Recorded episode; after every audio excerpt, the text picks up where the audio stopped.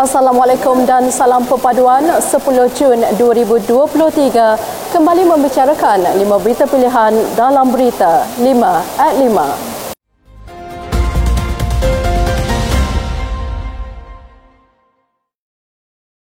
Presiden AMNO Datuk Seri Dr. Ahmad Zaid Hamidi berkata, AMNO bukannya political chameleon ataupun mengkarung politik seperti mana tindakan sebuah parti politik yang sering menggunakan agama bagi kepentingan parti sendiri. Beliau yang juga timbalan Perdana Menteri berkata, terdapat pihak lawan yang cuba memainkan sentimen kononnya kerjasama politik AMNO bersama parti-parti dalam kerajaan perpaduan menghakis kedudukan Islam, Melayu dan Bumi Putra. Beliau berkata demikian ketika menyampaikan ucapan dasar Presiden sempena Pimpinan Agung AMNO 2023 di Dewan Merdeka Pusat Dagangan Dunia Kuala Lumpur di sini semalam yang mana pimpinan itu turut dihadiri tetamu istimewa iaitu iaitu Perdana Menteri Datuk Seri Anwar Ibrahim. Media melaporkan bahawa terdapat tuduhan daripada individu tertentu bahawa perjuangan AMNO dalam membela bangsa Melayu hanyalah kosmetik sahaja kerana AMNO yang ada pada hari ini kononnya berselindung di sebalik nama Bumi Putra. Setiausaha Agung AMNO Datuk Dr. Ashraf Wajdi Dusuki memaklumkan bahawa keahlian AMNO pada hari ini ialah 3,442,280 orang sekaligus menolak dakwaan AMNO dilabelkan sebagai sebuah parti pilihan ketiga.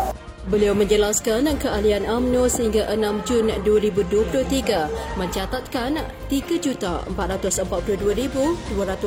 orang ahli AMNO merangkumi 22,125 cawangan dari 191 bahagian di seluruh negara termasuk Sabah. Jelas beliau untuk tahun ini sahaja penambahan keahlian baru dari 1 Januari sehingga 6 Jun 2023 adalah seramai 13,442 orang. Sabah mengungguli senarai paling ramai dengan 604,328 orang diikuti negeri Johor, Selangor dan Kedah. Pengurusi Badan Perhubungan AMNO Negeri Sembilan, Datuk Seri Jalaluddin Alias akan memastikan AMNO dan Barisan Nasional mampu menjadi penyumbang utama kepada pembentukan kerajaan perpaduan. Beliau berkata kerajaan negeri sembilan yang ada pada hari ini adalah kerajaan yang zero opposition iaitu tiada pembangkang di mana senario di negeri sembilan yang harmoni, seimbang dan stabil membolehkan kerjasama Barisan Nasional dan Pakatan Harapan diteruskan bagi pembelaan rakyat yang lebih konsisten. Mengulas mengenai pilihan raya negeri yang bakal berlangsung tidak lama lagi, beliau berpendapat seluruh jentera AMNO Negeri Sembilan sudah berada dalam mood bersedia dan solidariti parti pada tahap tertinggi bagi memastikan Negeri Sembilan adalah milik Kerajaan Perpaduan. Menyentuh mengenai kehadiran Perdana Menteri dan rakan-rakan politik dari Kerajaan Perpaduan pada upacara Perhimpunan Agung AMNO semalam mencerminkan realiti politik Malaysia yang penuh dinamika. Tambah beliau, realiti politik masa kini yang sukar diramal, maka pembentukan unity government sangat penting dilaksanakan bagi menyelesaikan polemik politik masa kini kerana jika dibiarkan dibiarkan berterusan pasti merencatkan kestabilan dan menyekat penjanaan ekonomi negara. Pembahas Tali Perak Muhammad Salihin Muhammad Taji berharap kerjasama daripada ahli parti amat diperlukan agar dapat mempertahankan institusi presiden agar imej AMNO perlu dilihat sebagai parti masa hadapan negara dan bukannya sebagai parti bersejarah.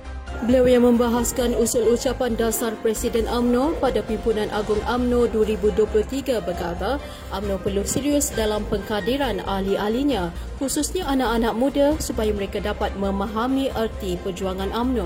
Beliau menegaskan bahawa AMNO harus ada pertubuhan pengkadiran parti sendiri dan setiap ahli parti harus faham mengapa AMNO menjadi pilihan dan bukannya parti lain. Sementara itu, Wakil Melaka Fairul Nizam Roslan mencadangkan agar kerajaan menambah baik sistem kebengkrapan dan rang undang-undang insolvensi. Beliau yang berucap membahaskan usul ucapan dasar Presiden menegaskan agar kerajaan membuat penambahbaikan kepada peruntukan pelepasan automatik mengikut Seksyen 33C Akta 360 supaya individu yang bankrupt boleh dilepaskan daripada kebengkrapan dalam tempoh yang lebih singkat.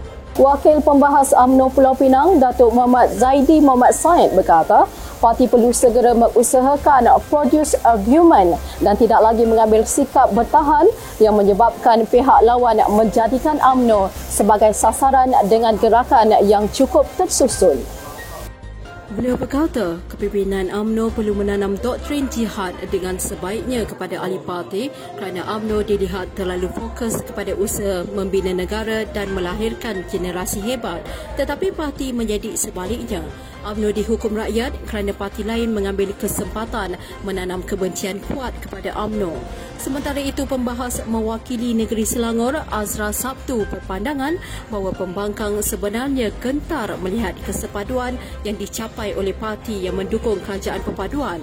Beliau menitipkan pesanan kepada ahli AMNO untuk tidak cepat melatah apabila parti dilabelkan sebagai pelbagai perkara negatif kerana ini adalah langkah pihak lawan untuk membuatkan parti keramat ini lemah dan tidak berdaya. Beliau yang juga Ketua Wanita UMNO bahagian Ampang berkata kehadiran UMNO dalam kerajaan perpaduan yang terdiri daripada parti lain seperti PKR, DAP dan Amanah menjadi satu ancaman kepada mereka sehinggakan mereka sanggup melakukan perkara yang biadab dan melanggar kesucian agama Islam. Sekian dari saya Kaslinda Abdul Kadir melaporkan berita khas Pimpinan Agung AMNO 2023 dari masa ke semasa. Assalamualaikum dan salam AMNO, sebuah perjuangan.